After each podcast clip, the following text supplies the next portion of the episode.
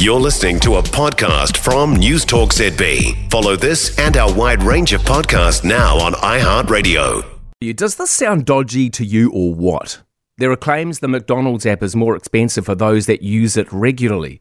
Reddit users are on the case, saying there's a $3 difference for a combo if you use the app often.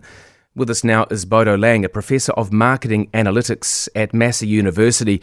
Morning to you, Bodo. Is this a good marketing plan? Good morning, Roman. Well, dynamic pricing has been with us for a long time. So, you know, the fact that we change prices depending on when people buy things, and, and sometimes, you know, certain customer groups do get better deals. But I think what is surprising that it seems to be the other way around here. So that people who are particularly loyal, you know, high users pay more. Normally, businesses do it exactly the other way around. So businesses, you know, reward customers for being close to the brand, for using them frequently, for engaging via technology. But McDonald's seems to be doing it the other way around. So it is surprising. It is, isn't it? Is it like what's the rule of economics here? Is it for them, like a company like them or any big company, is it important to get new customers or to retain the ones you already have? Well, this is exactly right, Roman. So, you know, research has shown pretty conclusively that generally it's much, much cheaper to retain current customers than it is to um, uh, than it is to uh, win new customers.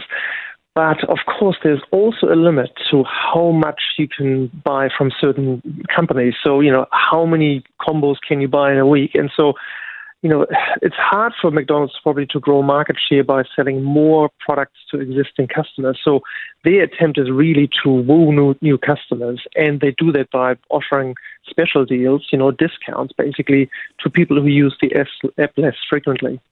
But aren't they actually doing just the opposite in terms of um, building their brand? Aren't they literally de incentivizing people to go to McDonald's with this?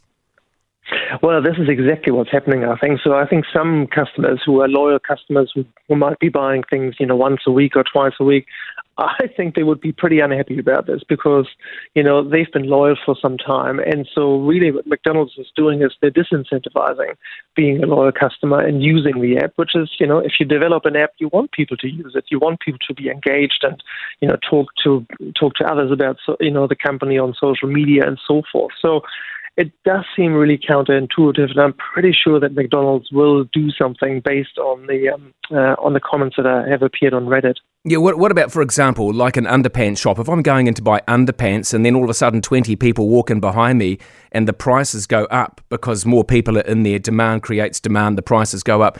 Can't people get in trouble for things like this with the Fair Trading Act?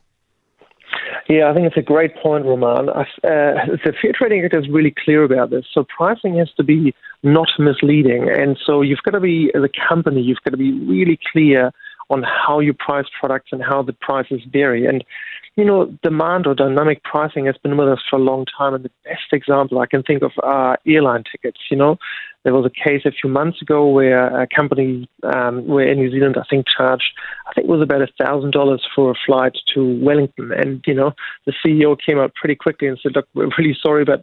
Uh, you know, the best way to, to get cheap tickets with us is to, to book months in advance. And so I think we're all used to it. But I think what customers are also craving is actually transparency uh, and honesty. And I think dynamic pricing is one of those practices, while legal, I think some consumers will find it really irritating. Yeah, Bodo Lang, thank you so much for your time. Bodo Lang, a professor of marketing analytics at Massey University. For more from News Talk ZB, listen live, on air, or online, and keep our shows with you wherever you go with our podcasts on iHeartRadio.